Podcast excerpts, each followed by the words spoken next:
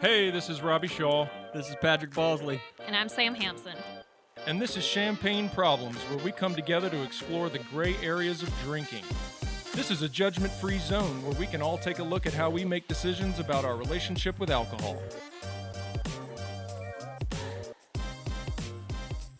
Welcome back, listeners, to Champagne Problems. I'm back in the studio with Patrick and Robbie today, and we just had a phenomenal conversation with Ruby Warrington. Guys, throw out some highlights for us to pay attention to. Well, her cat's beautiful. I do know that.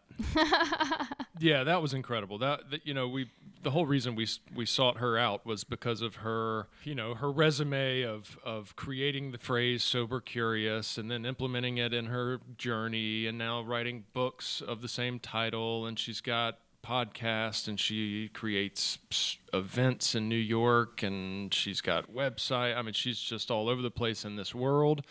So she has been at the top of our list of trying to get her on here, um, and now we have, and it did not disappoint. I thought she she really lended all of her mission and and her her personal goals as well as you know ways that she wants to just change the the narrative. And and she shed a lot of light on on all that which is just speaking our language as far as our podcast goes. It was just it was fantastic. Yeah, I mean, knowing who she is and and what she's been doing and her her kind of public persona, um, I knew that our missions were in alignment. This conversation with her really um, exceeded any type of expectations I had, and it was fantastic. yeah Yeah, for our listeners, if you, if you have ever contemplated taking notes from this podcast, today's episode would be the one to do it with. I know I have notes of just all new language to use with the same concepts I've been mulling over for 10 years. So, super intriguing, super eloquent, and just a really great place to start. Lots of takeaways, and hope you guys enjoy. Here's our conversation with Ruby Warrington.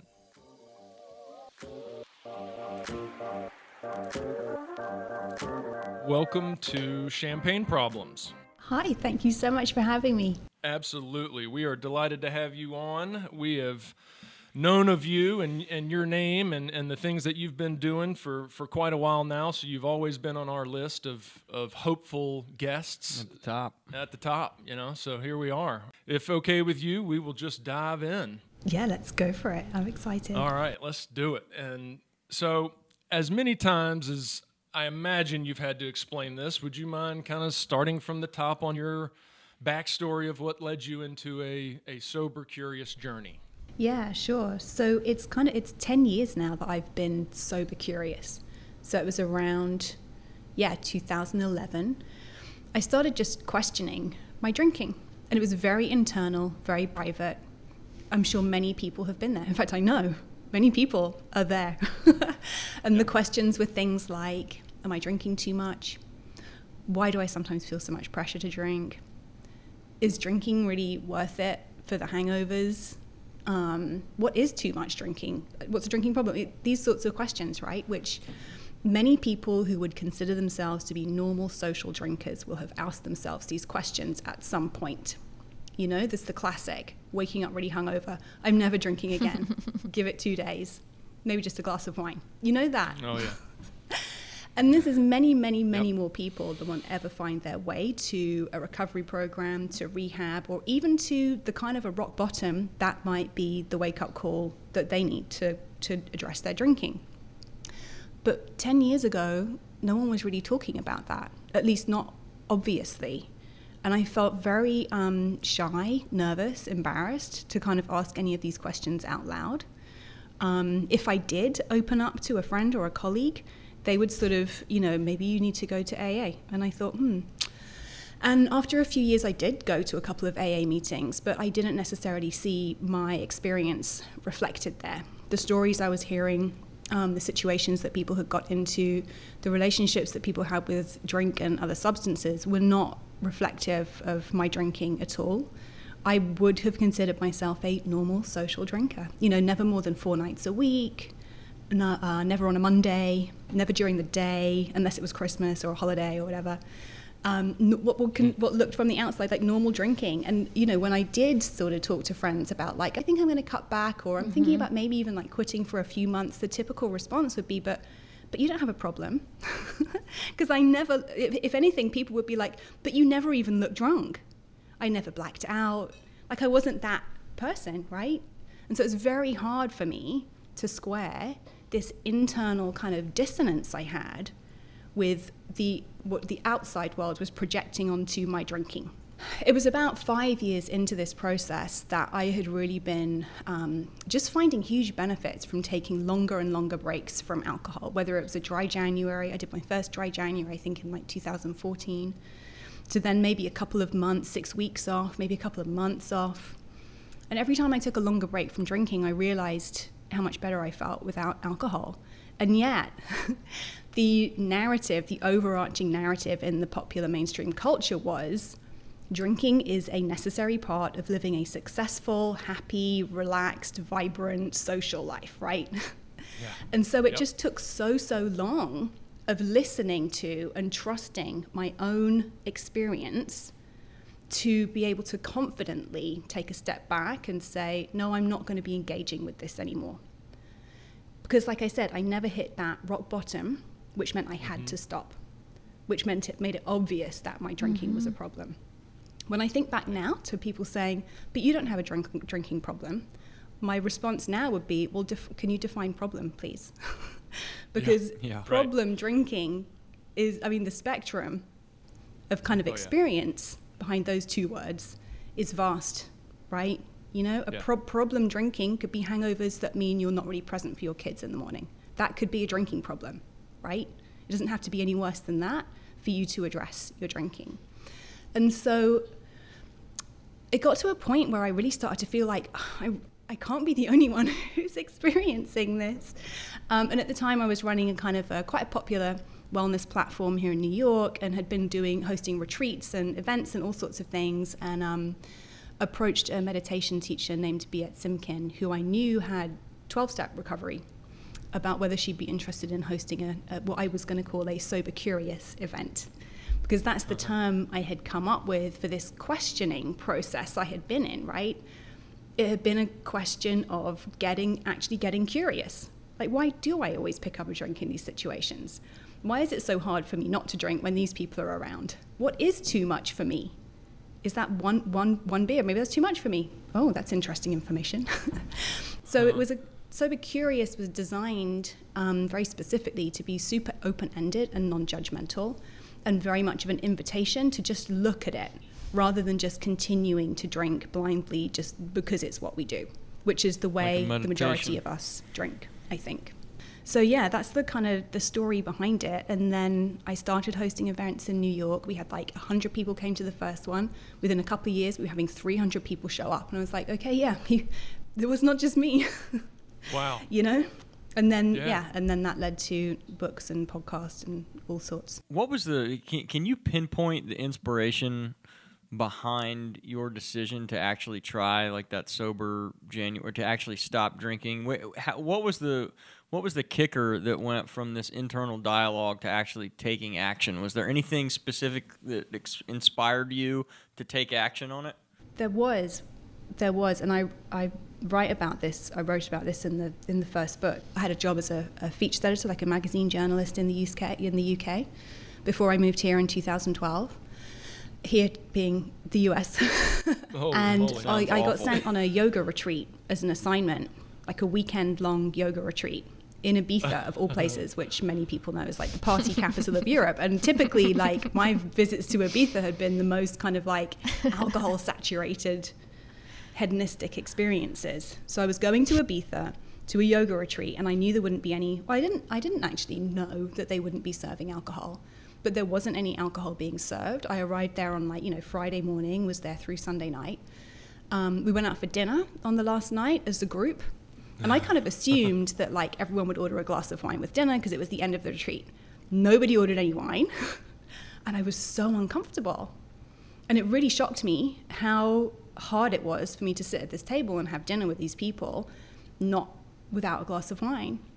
It might sound like a minor thing, but it just was a real eye opening moment. Then going into work on the Monday, feeling so alive, so excited about the week to come, so free of anxiety. Whereas my typical Monday walk into work would have just been like dread about what the week had to, you know, I, I really loved my job, but it was a very high pressure job, like daily deadlines, and it's a weekly magazine, so lots of high turnover of content and stuff. I was like, wow, what what's different? Oh, Huh. this I think this was the first weekend since college when I I'm haven't drunk any alcohol. This is extremely interesting.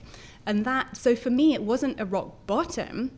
It was more like a wow, here's how good That's I could awesome. feel if I Wow. didn't drink. So that was a really I love that. powerful incentivizer to investigate more fully what my life would look like without alcohol. I think I'm a slower learner, Ruby, because I had very similar experiences, but I had to have quite a lot of them. Oh, I had to yeah, have me kind too. of stumbling into like a lot of Mondays or Wednesdays or Thursdays going, what's different? What's different? Why do I feel better? Why do I why is this more clear? Why am I more present? And it took me a long time to pinpoint that that was the difference, that that was the absence and that that could just have that big of an impact. It didn't make sense to me. Like I, I kept trying to think of like what have I put in my body that's making me feel better? Because that's the way, right? As we do things that make us feel better and eh, use things that make us feel better. And it it took me a while to realize I can I can leave this thing out and feel better as a result. And that was with even having questioned my relationship with alcohol quite a lot, very similarly to your story of just a ton of internal dialogue that did not at all match what people were saying around me and did not really elicit a great response when I would say it out loud.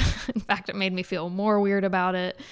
But I knew that I was kind of constantly one eye on my drinking and why do I do this when it doesn't make a ton of sense? And I actually don't really enjoy the way that other people seem to.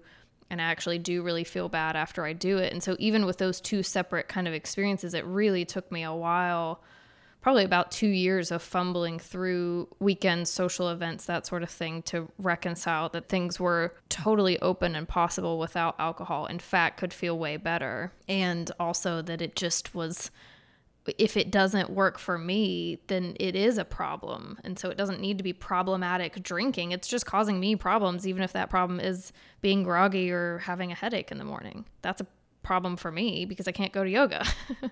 Right, exactly. And I mean, like I said, that was 2011, or maybe even the very, I think it was the end of 2010 actually. I didn't like quit, quit mm-hmm. until like about three years ago. Mm-hmm. So it wasn't like from that morning onwards a switch flicked and I was like, oh, I don't need this anymore. Life's so much better mm-hmm. without it. Oh no. We're talking about like a lifetime's conditioning Yeah. around alcohol, like, you know, all of those neural pathways. Alcohol is how you relax. Alcohol is how you socialize. Alcohol is what makes you popular. Alcohol is why people like you. Alcohol makes you fit in. I had to mm. kind of slowly and painstakingly over the years that followed that really work hard to write new stories for myself about alcohol and that's not a one and done that's like you have to be out there doing it practicing it and really consciously aware of of what's going on um, so yeah it definitely is it's i don't think it's ever an overnight process for anybody yeah. I want to know more about what that looks like for you. Like, how did you rewrite those stories? Well a lot of it I mean, I know you did it publicly, but yeah i mean it was which, it ma- which, ma- which makes it easier. But Yeah. like, tell us more. starting hosting the events um, and kind of publicly speaking on this stuff and inviting other people into the conversation definitely gave me a ton of, I guess you could say, accountability around like, okay, I'm really staking a claim for this. Like, I really want to like hold myself to this. But prior to that, and I write in both sober curious books and speak a lot on the importance of what I call sober firsts, which is like Yeah. doing all the things that I would usually use alcohol for without a drink, seeing how it goes. Most of the time, that's really, really uncomfortable. Sometimes it's mm-hmm. surprisingly brilliant and transcendent. Always tons of amazing information. It's just literally kind of like it is like you're, you know, you're, you're, you're mowing new, you know, you're chopping new kind of pathways through the forest in a way by going to a wedding sober, by doing a sober vacation, by going on a bachelorette sober, like by having a Friday night dinner with a friend sober, like putting myself through all those situations again and again and again and again. It's a bit like a yoga practice or a meditation practice. It's kind of like at first it feels really awkward and uncomfortable, and like, why would I do this? And I can't see the benefit of this. But over time, it starts to become more and more natural. Yeah. Um, and yeah. I mean, that it, it literally, it's just a question, been a question of just kind of just not drinking, really, but bringing intentionality to that.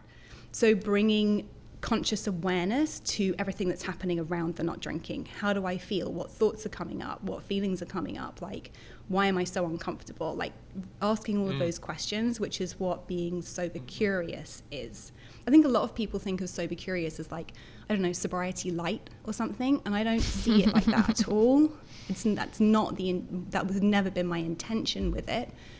It's about like giving yourself permission to actually answer those questions for yourself and get tons of information about your relationship with alcohol so that going forward you can actually make choices that are right for you. And that can look different for, for many people. Personally, for me, it means no alcohol at all now. I have, mm-hmm. but, but not because I've banned it, because I have discovered that I have no use for it in my life. Because I, I was recently uh, reading something you wrote about, uh, you know, the occasional few beers. I think your example was down in Austin, Texas, or something like that. So obviously, that article was three years old. That was 2016. 16. I remember that, Okay, yeah. So even longer. Okay. Yeah. I remember that so well. It was it wasn't a sober first, right? I had not been drinking for a while, and I went to a music festival, and I'm like, well, at music festival, I mean, yeah. Obviously.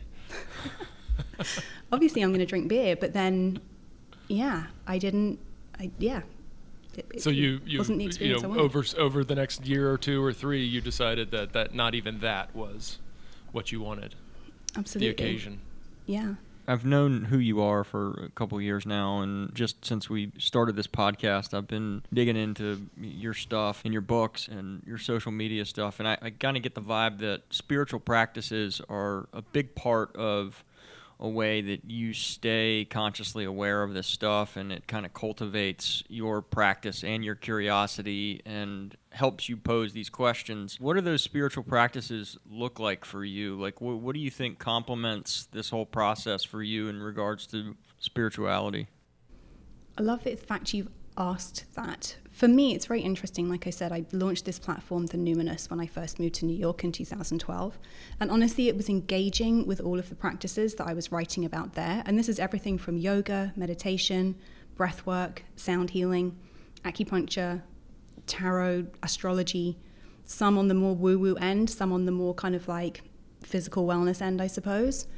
But it was engaging with all these practices that really brought to the surface like this is a thing you need to look at this you know and it also threw into very stark contrast like how bad i felt how i felt like all of these practices were helping me get more conscious of myself my feelings my awareness the world around me like what i wanted to create and who i wanted to be in the world and then every time I used alcohol, all of that got shut down. I could feel it just shutting down. I could feel myself being separated from this this becoming that was occurring in my life in this other area.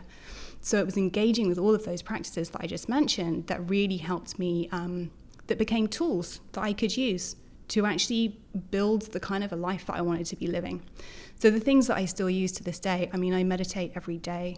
Um, I use I do yoga probably every other day, and I just do do it at home. You know, I use an online service. I don't go to a studio or anything fancy. Those are my two kind of like anchor points, which, yeah, just so incredibly helpful um, for helping me. Because I think a big part of sober curiosity is being able to be in this observer space in your mind. So you're actually really consciously aware of the actions you're taking, the reactions that are occurring when things happen in your life, um, the choices that you're making, the words that you're using, the words that you're speaking to yourself. Meditation and yoga are both specifically designed to help kind of cultivate a connection to that kind of higher higher self perspective in a way. And you know what's really interesting? There are many people in my life who have kind of got sober curious with me, and it's been a stepping stone to them for 12 step mm. recovery programs. Because mm. what they uncovered through their sober curiosity was like, actually, this problem feels like a more serious problem that I could mm-hmm. really use some help and support with. And I think that's awesome. And so I've heard a lot of talk about a higher power, right? and I'm like, well, funny, I think my higher power is maybe astrology, which many people think of as being so woo woo and out there. it has such a, a kind of like bad reputation. But honestly, I just use it as a practice to help me tune into the fact that I am part of something so much bigger that I have absolutely no control of and that I can align myself with or I can choose to try to um, control or manipulate.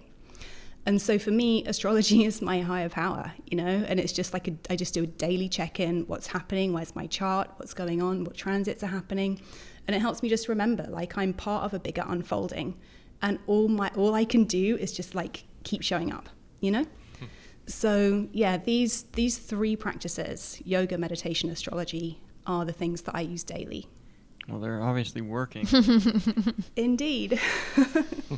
I think I was really drawn to one of the pieces that you wrote. The idea of kind of this being a judgment free and imperfect journey as well. And I think that's where a lot of people get really scared. And where I got really scared is I didn't drink for about two years as a result of a lot of the questions and answers. And and then when I did want to have a glass of wine, I felt an immense pressure or guilt that somehow I had undone something or that I had put out there in the world that I, you know, I'm not drinking right now or I, I don't like alcohol or whatever it was. And then almost having to justify if I ever stepped back close to it again or if I ever had a glass of wine and just having a really strange reaction from people just oh so we're drinking again or like mm-hmm. oh so we're allowed to have wine again or we and it's like I always had a hard time with you know if I go out to dinner with a friend, no one ever questions what I order on the menu as far as food, but they really have a hard time with what liquid I'm ordering.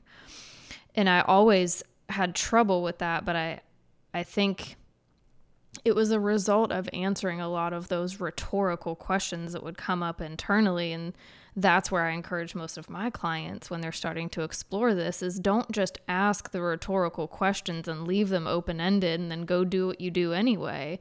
Just answer them you know if it's like well what what could be so bad about it is it really problematic if i don't have a dui or you know what could this hurt or what's two beers it's like you haven't answered any of those answer mm. them mm. Hmm.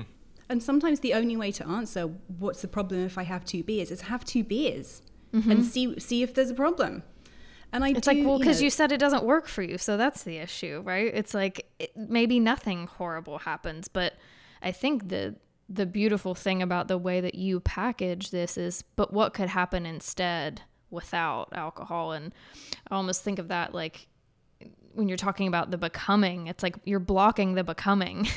Mm-hmm. it's such a healthier perspective to look at this from yeah. i feel like. I feel like it's a really for anyone who actually is in this to create a sustainable a long-term shift whether that means no alcohol or whatever it looks like for you, just a better relationship with alcohol. I feel like this is a very sustainable approach because you can't unlearn, you can't unknow the things that you learn through being sober curious, right? Mm-hmm. Circumstances might change. It might be that at a different point in your life you can have a glass of wine and it doesn't impact you in the same negative way, you know? But yeah, I'm I'm definitely really into the non judgment. I'm really into the not shaming people for wherever they're at and just giving people the agency to make decisions that they feel are right for them and also to make mistakes sometimes and that not be the end of the world, you know, and to not mean that you failed and to not mean that you're weak. Also, really recognizing, and this is something that I write about in both books and I'm always eager to speak about.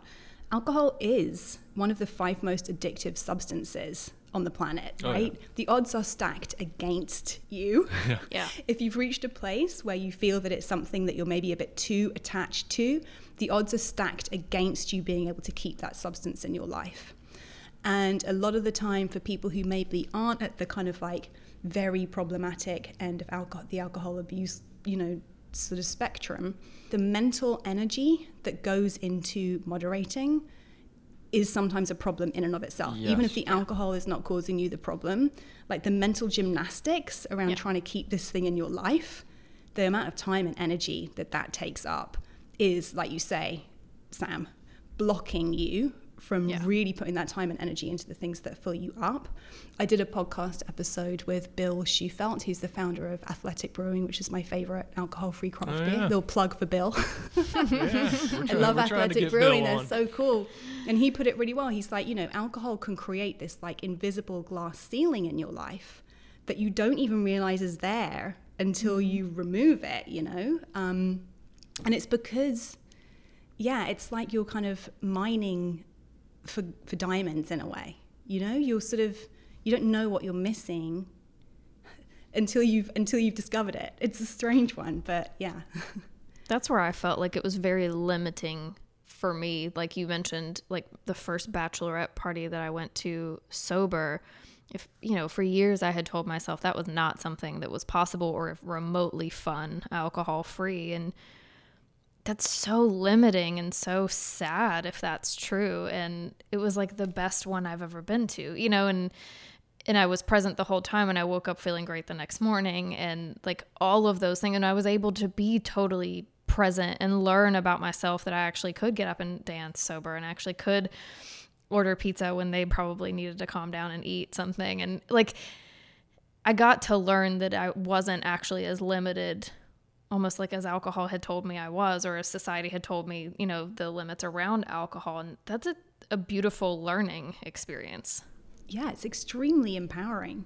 I talk about this often how like I, I started experimenting with alcohol around the age of 15.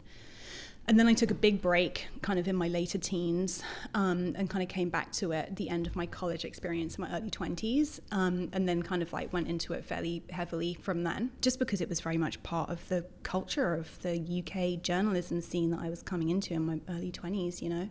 If you've been essentially outsourcing your confidence to alcohol from the age of 15 well if you think about how insecure most of us are when we're 15 we're like we've suddenly like got this adult body. We've got no idea what to do with it. We've got no idea like there's all these kind of ideas like these societal rules about what we should do with it. Like we should be hooking up with people. We should be dating people. We should be going to parties. We should be looking like this and dressing like this. But it's all very confusing Oh, and then of course at that point along comes alcohol. Just to like ease out all of those kinks and make us feel like we fit in and make us feel like we're not awkward and make us feel like we know what we're doing even though we obviously don't. And so at that point and speaking for myself of course i learned oh alcohol is where i get my confidence. Alcohol is how i fit in. Alcohol gives me a role in this group we don't get to disprove we have to disprove ourselves that if if you see what i mean. And i think yeah having my first sober bachelorette was probably one of the biggest challenges. But that being said one of the most empowering experiences of my whole sober curious ex- like life because yeah i was the one on, i was the one they couldn't get off karaoke. Yeah. singing britney spears toxic obviously oh. Hey, I've done that too. But it was so much fun just to realize, oh my God, I can be this fun Yeah. party girl and I don't have to be drinking. This is like, oh my God, it's like two lives for the price of one. This is a double win win, you know? It was amazing. it lends itself to just the the ongoing misconception where you know you you so often hear people and I have even said this I am in recovery and I you know haven't had a sip in 15 years but I took it down that path where there was a major rock bottom and major internal external consequences so I'm I'm a little bit on that side of things but you know I've said this where you know, the first time I took a sip of whatever, it just felt like it filled this hole or this void. And all of a sudden I felt comfortable and I could talk to girls and I could talk to people. And, uh, well, you know, we often think that I was maybe born with that or there was something wrong with me. No, I was fucking 14 years old. I was scared to death of everything naturally, just like most people. Yep, So of course alcohol filled my that hole in that void. Like that's what alcohol does, no matter what age you are. Mm-hmm. Exactly. And especially at that age, which I guess is why we have laws around like you don't drink until you're 21. But what Right. happens when you ban something? People just want more of it, you know? Yeah. So, and it, I think it's very difficult to like, I don't know, a lot of time parents will ask me, "How- what should I tell my kids about drinking? What should I teach my kids about alcohol? I'm like, well, how do you drink? because that's what you're teaching them, you know? Yep. And it's very Yep. difficult in a society where alcohol is so glamorized and so widely kind of like publicized and marketed as what makes you sexy and cool and attractive and one of the gang. And then tell people, but you can't drink until you're 21. Because those are all the things you want to be when you're a kid, you know? So, Mm-hmm. yeah, very challenging. And I'm, again, I'm not like, I'm not a prohibitionist by any means. I'm like, Yeah. let's just give people all of the information that they need Oh, to be really empowered and know that they're making the right choice for them. That's it. How important in in your own journey have like friends or like partners that have also taken this like sober curious thing seriously? How important have they been in in your own journey in terms of accountability and motivation and inspiration? You don't have to answer this, but like, do, do you have people around you that that that like hold you accountable and and that you're like, yeah, let's do this together? And how much has that helped this process for you, or has this been a journey that you've just kind of done alone? Well, you know, it's very, like I said, like most people, when I first started sharing that I was having these is- issues or was rethinking drinking, most people's response was, but you don't have a problem. Come off mm-hmm. it. Yeah. What? You can have Yeah. one. so, no. Oh, yeah, you can have one. Oh, You can really? Go one. on just tonight. Oh, go on. I haven't seen you for ages. Have a drink. But you're Let's really have a fun when you drink. it, it has been very self-directed. What I will say is, like I said, it all started kind of kicking off for me mentally 2011. I moved to New York 2012. That's when I started this project, The Numinous. And so I had this kind of natural breaking point from my whole old social life. Mm-hmm. All the people I had done my kind of heavy fun drinking with in London, I was not hanging out with these people regularly anymore and I was meeting a whole lot of new people who were into yoga and green juice and sound baths. and alcohol just wasn't at community. those social gatherings, right? So I wasn't necessarily surrounded by people saying, hey, we need to quit drinking. I was surrounded by people who just weren't drinking. And it was like a revelation that you could kind of have a social life and have loads of connections and be part of something without alcohol really being a major player. Welcome to America, right? Right. I mean, there's a, there was a difference. It's interesting. Alcohol. Uh, both the UK and America have big binge drinking culture. However, one big difference I did notice when I started when I go out for dinner in New York. Number one, no one ordered a bottle of wine ever. Ordering a bottle of wine at dinner was like, oh my god, we're going wild tonight. People might have a glass or like one cocktail. In the UK, if you didn't order a bottle of wine, it'd be like, don't be so boring. So that was an immediate kind of, oh, there's a slight difference here. And then the other thing, like if I didn't order an alcoholic drink at all, no one would bat an eyelid. Like no one would kind of make me feel bad about it. Um, so that felt very different. I guess the major thing in terms of relationships was my husband, who I had always had done loads of fun drinking with. Like we were each other's favorite drinking buddies. Like we always had a really fun time. But um, yeah, he was just really respectful of me wanting to take a break, even though at first he was kind of a little bit sad about it, or, you know, perhaps I think we both felt a bit sad about those time like moving on from those fun times you know? And i think that's very natural as well to feel some kind of grief around like oh that part of myself maybe is not coming with me for the rest of the journey you know? Um, i think it's very natural and i don't think we give ourselves enough permission to kind of like have compassion and even to mourn those the fun parts because of course there were fun times you know it wasn't all bad No. of course it was fun. Yeah, it's very natural to feel sad about not experiencing that anymore. But over time, the more he and I would go out on date nights and I wouldn't be drinking and then he'd keep drinking. And then slowly he'd be like just having one drink. And then he wouldn't have any drinks. To the point where he now lo- no longer, like he, no, he doesn't drink at all. So Oh, he's wow. kind of come with me on the journey, but not through me pressuring him as to like, you've mm-hmm. got to stop drinking, more just through I don't know, he just kind of like matched my vibe, I suppose. Pretty and we discovered that actually we've always we've got a, a really beautiful relationship. I'm so, so grateful that I married my best friend. But um I don't know, it's just been really I've been so over over the moon, I suppose, that actually we get on even better without the alcohol and we feel our relationship feels even closer now because yeah, we're just more present with each other, you know? Yes. There's yes. deeper connection there too, right? I mean, I think Definitely. even watching your partner be able to take that brave step of I mean, it's not fun to be a pioneer in anything.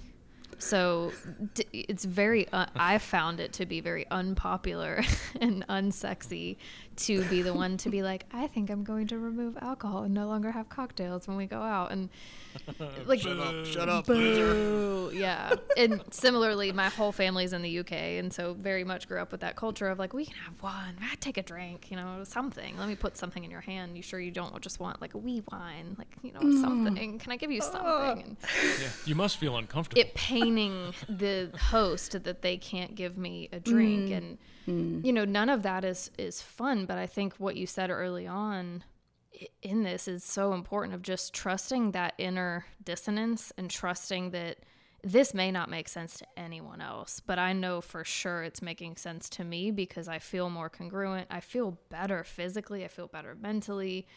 And just being able to trust yourself in that. And i think i had a similar experience where m- my partner probably hasn't i don't think at least as an outsider looking in changed any of his drinking patterns but has changed the the questioning the intention the the awareness of what's happening when he's drinking and has wholeheartedly been like whatever works for you. Like it, it's not about i don't care what you put in your body when we go out to dinner. Like mm. why would that matter? And have found very much the same things where there is that connection. There is way more intentional conversation about it because the word that you used uh, about outsourcing it, that's where a lot of my questioning has happened is just what what all am i outsourcing? Because it's not just confidence for me. It's also making things fun that aren't fun to me. Um sorry everyone listening that i've ever done this with but tailgating's not fun I've never tailgated, but it's I don't it's think I would sitting in a parking fun. lot for seven hours it's not Right. fun guys it's not fun it's only I fun didn't when even you like drink doing that when I was drinking. But the, like those were the types of things where it just felt like I, I was totally outsourcing or pretending or masking and just kind of being like, it'll be fine because we'll be drinking. And it helped me tolerate things. But I think sometimes the narrative was, it will be fun because we'll be drinking. But what I mm. meant was, I can put up with it because we'll be drinking. oh yeah. Yeah, that's and that such was a good point. sad because there were so many places in my life where I wasn't putting up with things. I was loving things. I was loving yoga. I was loving going to the beach. I was loving doing these reading by myself, right? And none of that's sexy or fun, but it felt so much more congruent. And just having people around you almost admire that pioneership, even though it's a really lonely process when you're the one doing it. Which is why I do. It's one of the things I, I do love about social media is that it's made it so much easier to find people who are going to reflect back to you that you're okay for making these other choices. Yeah. There are lots of things I don't like about social media, but I think that's the one thing that um, I'm on board with. But yeah, you make such a good point, and it sounds to me like maybe you're a bit of an introvert.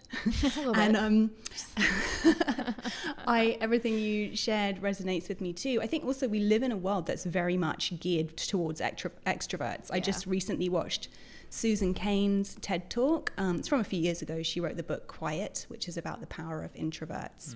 And she talked about how even in schools now, rather than having kids sit in rows, they have people sit in groups around tables. And like pretty much mm. every project is a group project. Like even writing projects are like group projects. And she's like, please stop this because not everybody nightmare. is a group person.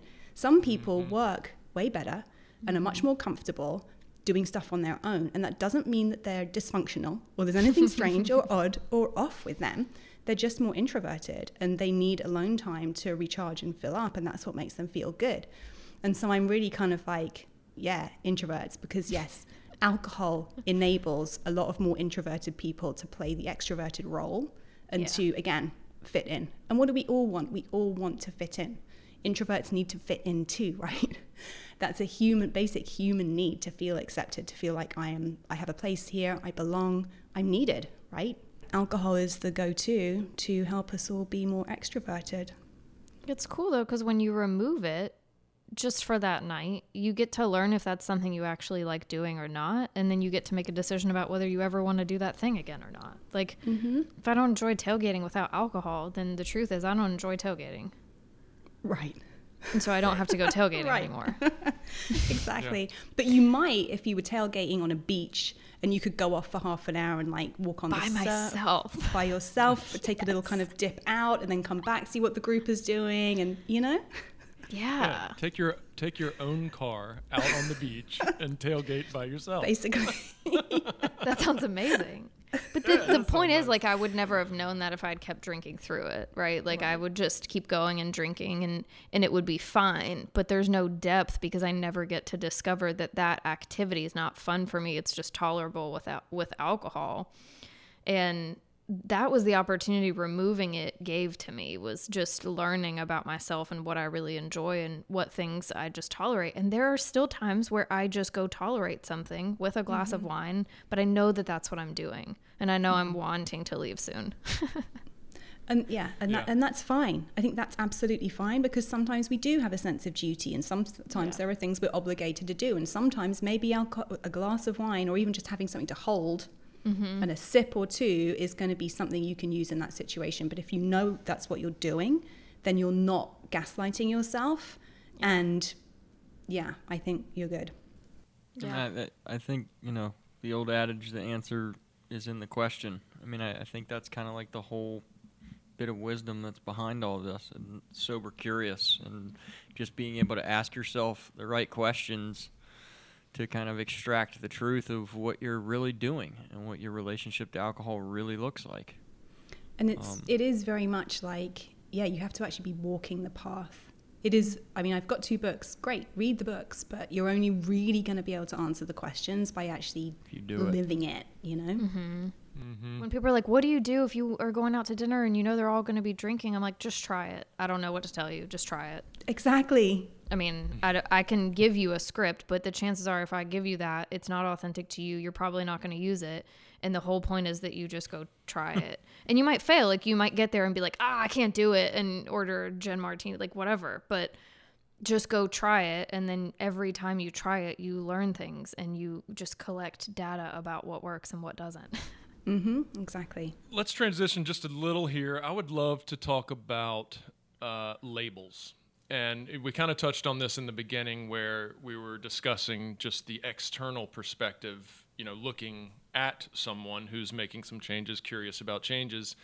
And, you know, like you said, there's just such a vast spectrum of of drinking or relationships with alcohol. I would love to talk about the word alcoholic. You know, I got to a place where I needed to confront that and and, and admit and accept that I had a uh, a relationship with alcohol that you know was going nowhere. In fact, it was just going straight down.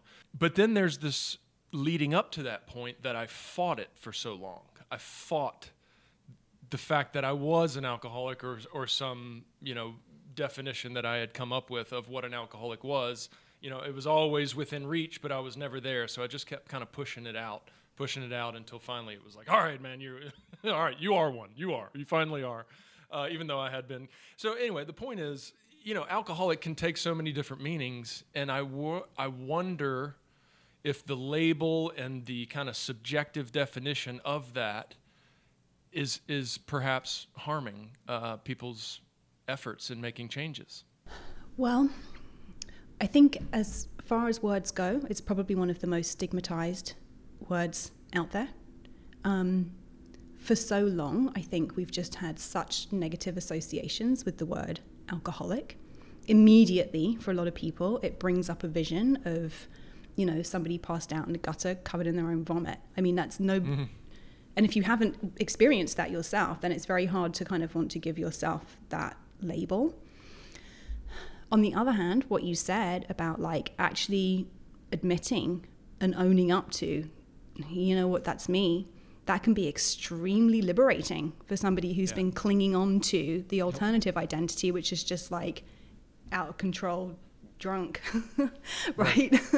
um, which is by by is is going to be the thing that ends you, finds you in the gutter, you know. Um, Yeah.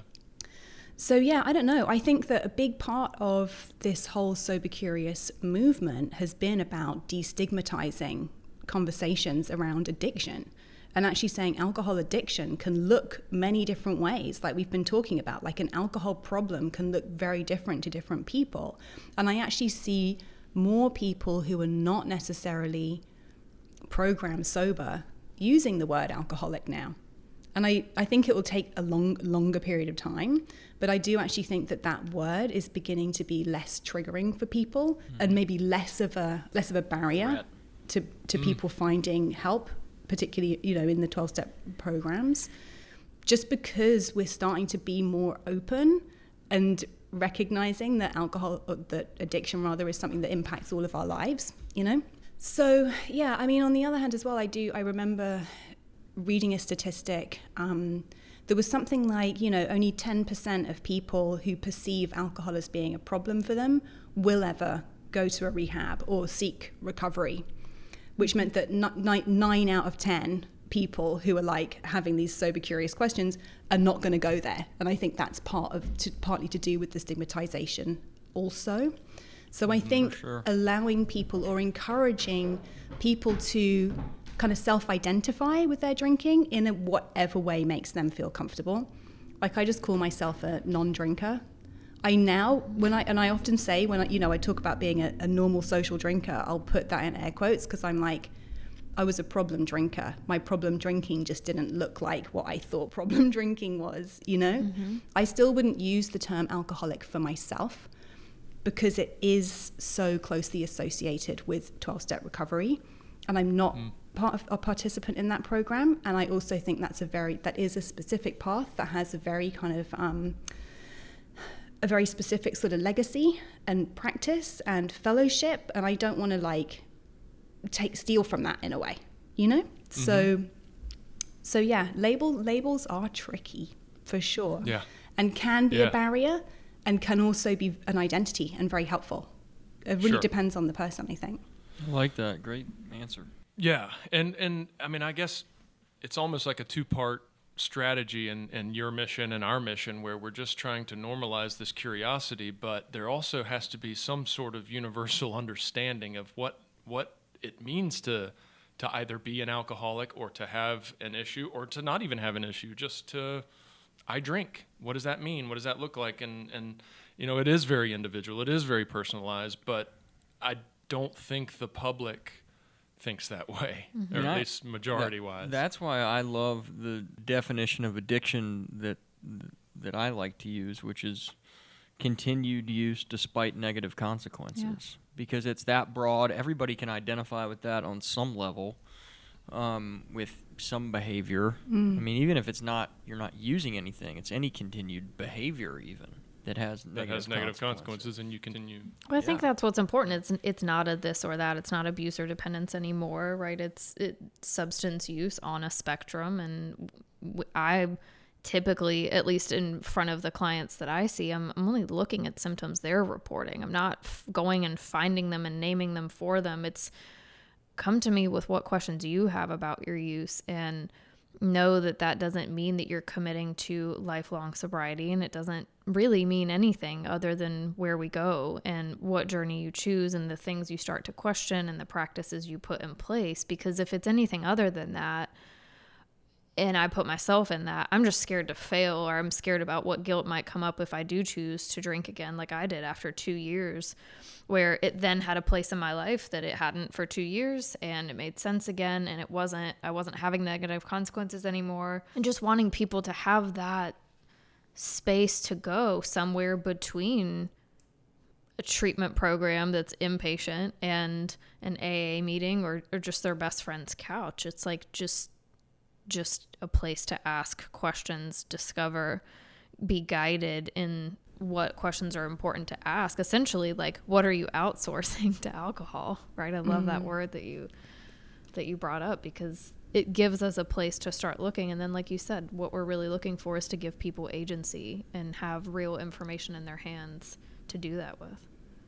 It does it does require a level of self-honesty and a level of integrity. And I think that's a really important thing to talk about as well. Like, we all know when we're lying to ourselves.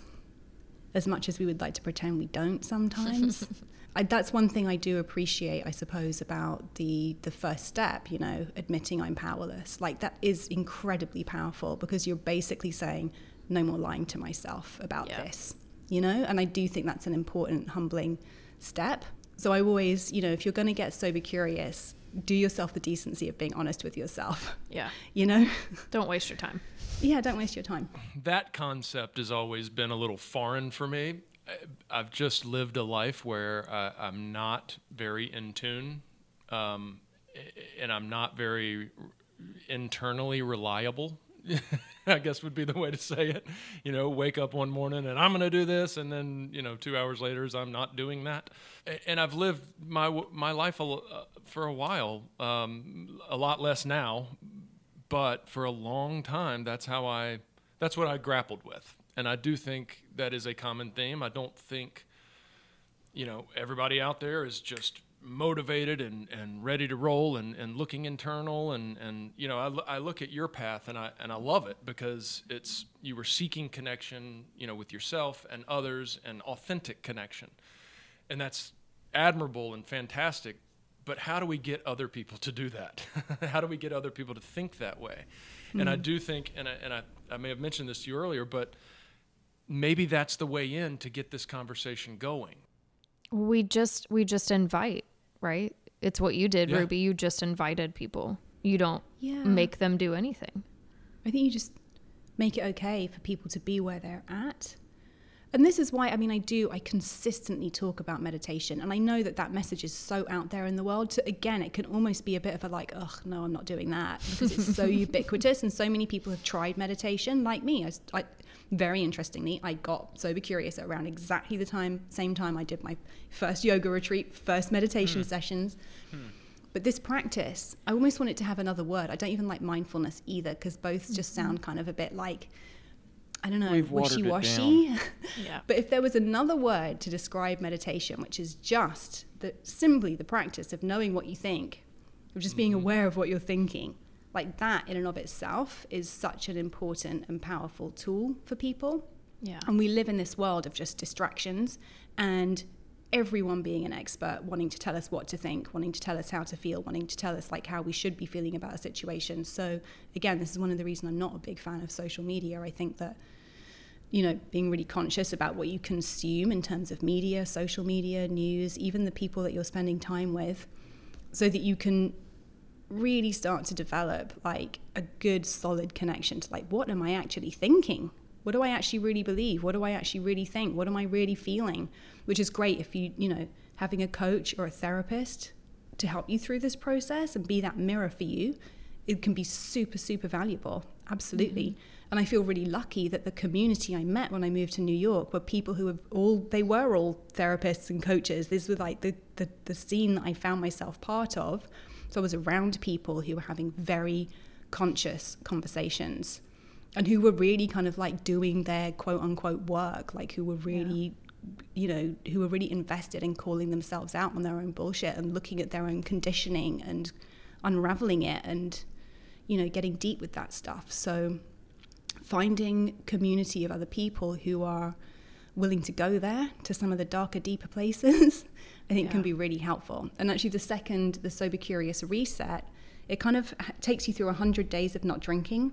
And then each day has a little exercise, like it's a journaling exercise or a kind of a thought experiment or a conversation starter that are designed to start you, to just get you more aware of like, what am I actually thinking right now? You know? Nice. Hmm. I love that. I think it's such an approachable tool. Just try this, right? When people have no idea where to start. Yeah. Have you ever looked at it like this? Yeah. What do you really think about this? You know, we usually like to leave our listeners at the end of each episode with kind of like three bits of wisdom from our guests. And like, if you could tag three specific things that you think are the most important Kickstarters to become sober curious, what would those be? Okay. Number one, I would say write down all of the things that you would like to make space for in your life. Write down all the things that you never feel like you have time for, energy for, that you can't do because you're not confident enough. What are all the things you would like to, to attract in your life or to experience? and just put them down on a piece of paper and maybe use that as kind of like a motivation for like what you want to bring into your life. A lot of the time when we're thinking about quitting drinking, I mean, quitting says it all. Like you're cutting something out, you're losing something, you're letting go of something. And I think having a really clear kind of outline of like, this is what I want to make space for in my life can be a really um, powerful kind of incentivizer. So that would be one of them. I do think having someone you can talk honestly to about what you're going through and what's coming up for you, whether that's a friend or a coach or a therapist, even if it's just one other person that you can really kind of talk it out with. And it can be a friend. I think peer to peer support is one of, again, one of the beautiful things about the 12 step programs, you know? You're able to talk really honestly with people who are experiencing the same stuff. So, yeah, if there's not a friend in your life or a family member, then maybe it is a coach or maybe it is a therapist, but somebody that you can kind of like vocalize and get the stuff out of your head and kind of into reality is also really important. And then the third one is something we haven't really discussed, but I mean, I mentioned I love alcohol free beer. And like, honestly, there's this whole movement now of like mm-hmm. alcohol free beverages, which to me, has been such a useful, practical tool, especially in those early days of going to events or going to a barbecue or a dinner party or something. And honestly, just not knowing what I was going to drink, and yeah. Sam being afraid of being in that situation where people are like, "Can I get you something?" Oh yeah, I put some. I put some of these athletic brews in the fridge. I'll take one of those, please. Yeah. It just can be such a good like, ah, uh, a bit of a placebo, but equally just a really good kind of like shutting that conversation down of like, what yeah. are you drinking? I'm drinking this. Yep. Yeah. so Fuck on off. a practical level, experimenting, there's so much great stuff out there. Like even just in the past couple of years, that whole category is just like ballooned. It's amazing. Yeah. So um, that can be a fun, sort of like fun, and again, feel like you're actually gaining something rather than having to like abstain and just be this monk who only drinks water, you know, or drink juice like at the kids' table. Oh, yeah, exactly. Capri Sun. Cold breast. I love So those would be my three things. Like get really clear on what you want to make space for in your life. Find somebody to be your kind of like running buddy and then get into some of the AF alcohol free options that are out there. Love it. Love it. That's awesome. Fantastic.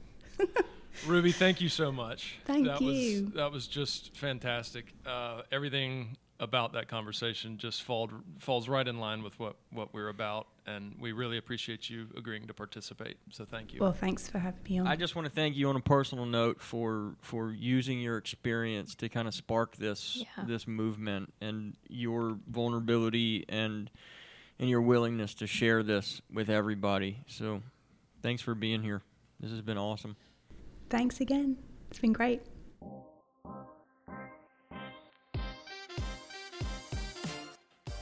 The information and opinions shared on this podcast are solely those of the hosts and guests and are not a substitute for medical advice. If you feel like you may need professional help, here are some resources. For the Substance Abuse and Mental Health Services Administration hotline, call 1 800 662 4357 or visit samhsa.gov.